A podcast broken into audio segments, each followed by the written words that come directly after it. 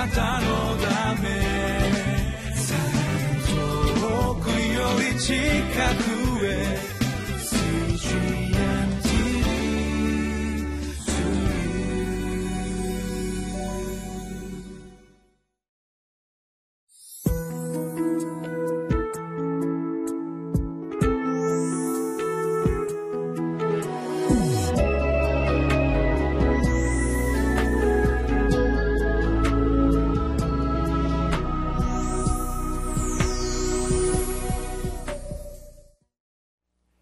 皆さんこんにちは。ニューホープ千葉の牧師住谷です、えー、今日は27日木曜日。ホセア書の10章1節から15節までを通しまして頼りない世に背を向け神だけを求めましょうということを見てまいります。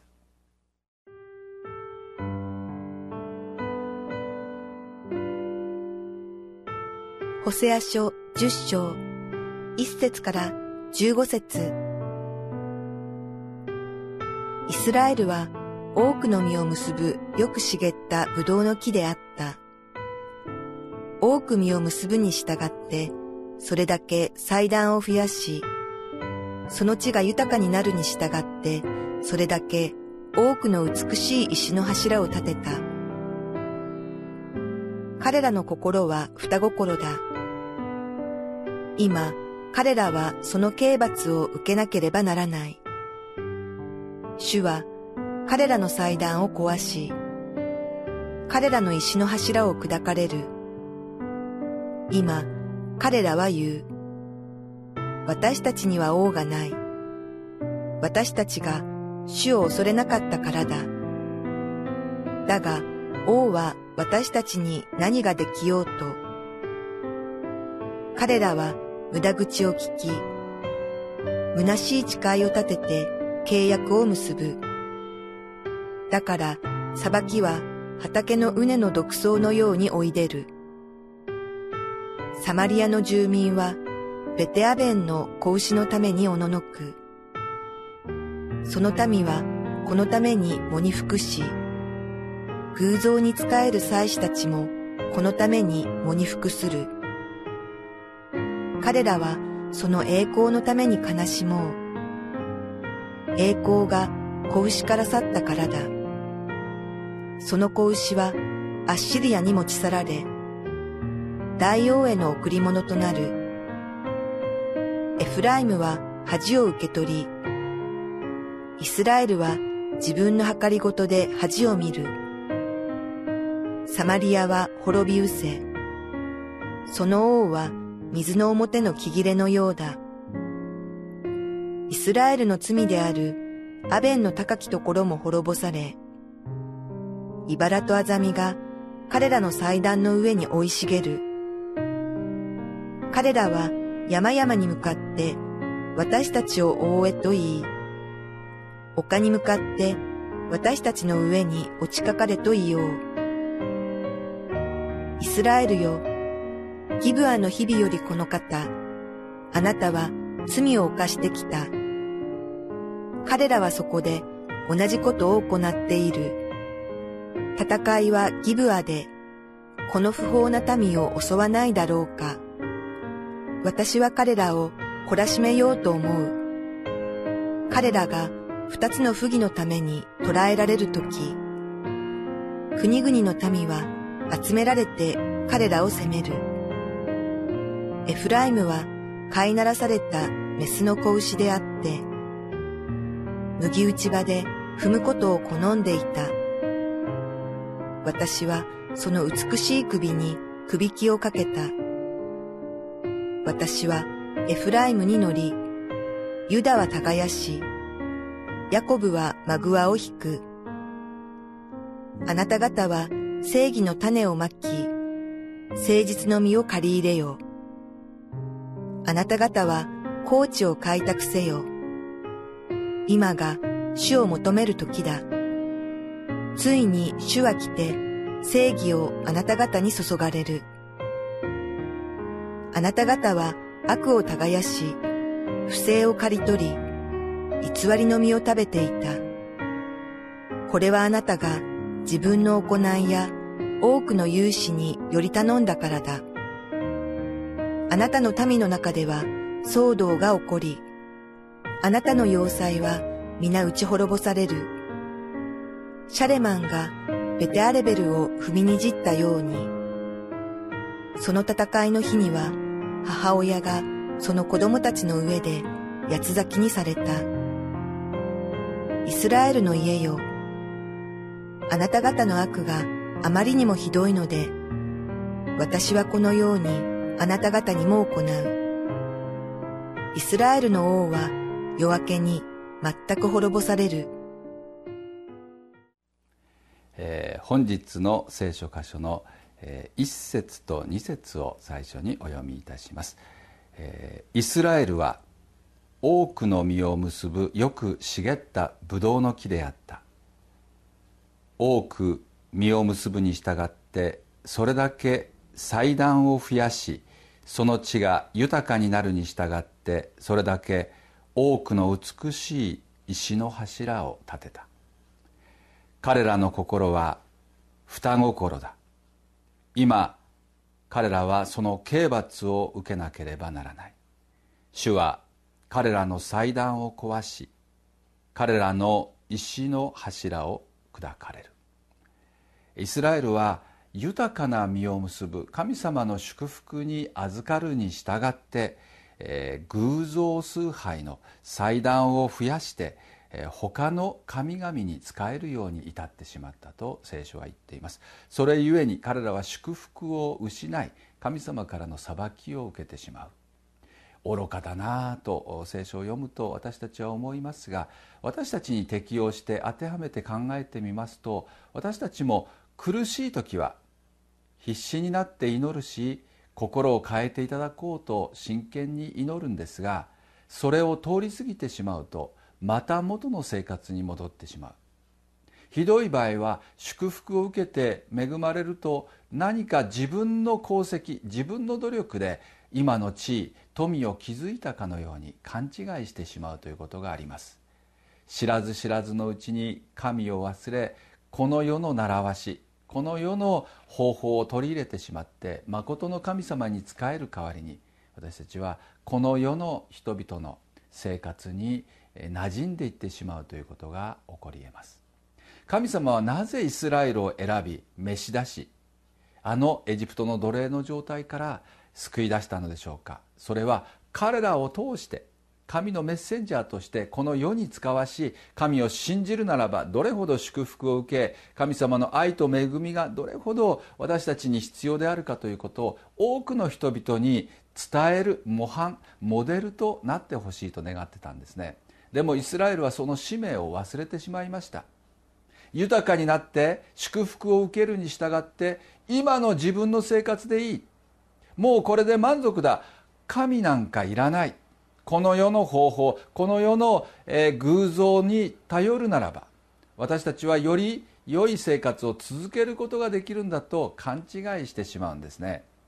ここに大きな落とし穴があります。あなたはいかがでしょうか？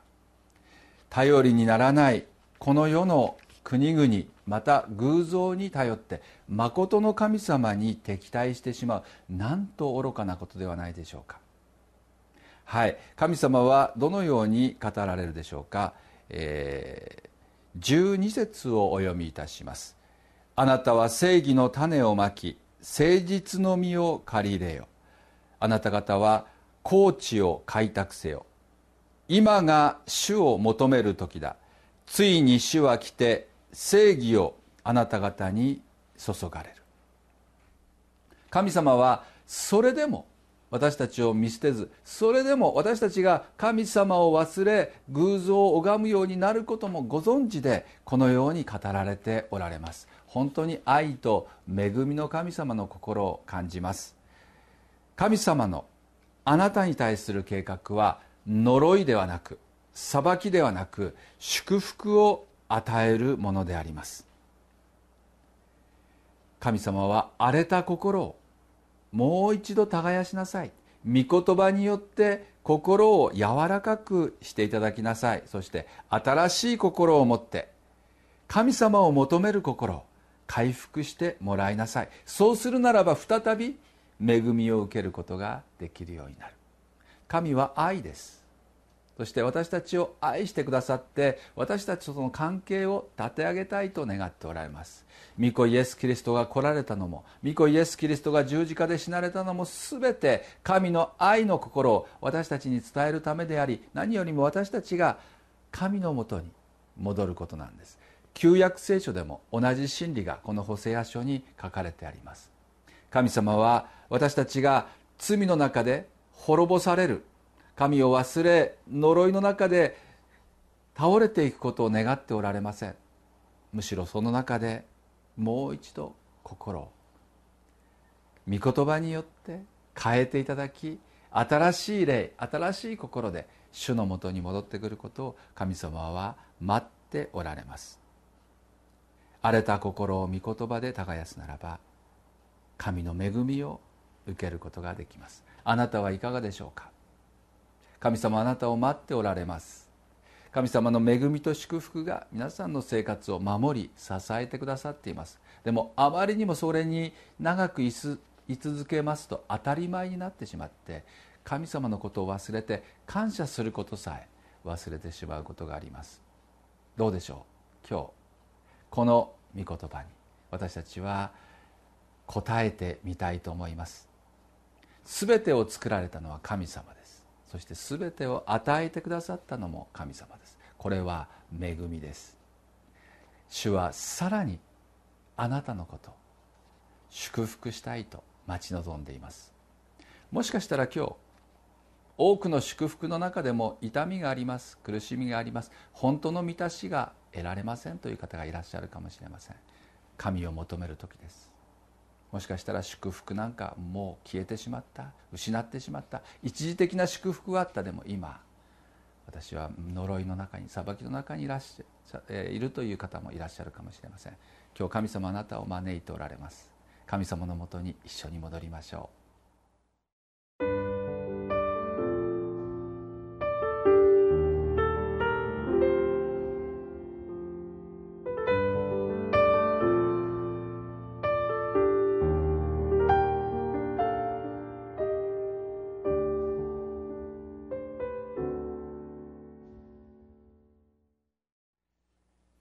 ホセア書を通しまして神様は私たちのために祝福を用意されている神であるということを見てまいりました。イエス・キリストが来られて新約聖書の中で種まきの例えをされたんですが、え種は神の御言葉です。それが悪い地にまかれるか良い地にまかれるかによってその実を結ぶ、えー、その祝福のあの度合いが違ってくるとイエス様語られたんですね。神様は私たちの心を見ておられるんです。神の御言葉は変わりません。でもそれを受け取る私たちの心が疑いや不信感やかたくなになってしまうと神の御言葉の力さえも私たちの人生を変えて豊かな実を結ぶところまで回復し祝福することはできなくなってしまうんですね。でももし正しい心でしっかりと聞いて受け止めるならば神の御言葉には力がありその御言葉が私たちの心を変え人生を変え豊かな実を結ぶ人生と導かれるとイエス様は話されました。周りの状況や私たちの問題敵に目を向けると圧倒されてしまいます。でも事の本質は私たちがどのような心の態度で神様の前に立つか神に祈るかということにかかっています。あなたは神を信じれますか？神が愛であることを信じていらっしゃいますか？神はあなたによくしてくださいます。あなたの将来は希望が平安が約束されています。神のあなたに対する御心は呪いではなく祝福です。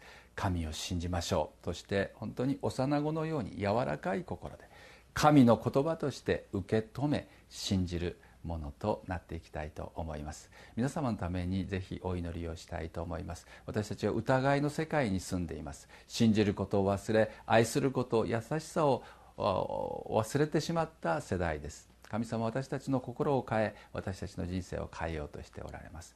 神様今日のこの時をありがとうございます。あなたに戻るようにというあなたからのお誘い招きを心から感謝します。今日神の約束神の御言葉を心に受け入れます。どうぞ私たちの心を耕してくださりそしてどうぞあなたを求めあなたの前に心を整えることができるように助けてください。主は愛であり私たちを愛してくださっていることを感謝します。私たちを裁くために来られたのではなく私たちを祝福するために来てくださった主イエス様。どうぞ私たちの心に今日来てください。イエス・キリストの名前を通してお祈りいたします。アーメン。あなたのため遠くより近くへ Street.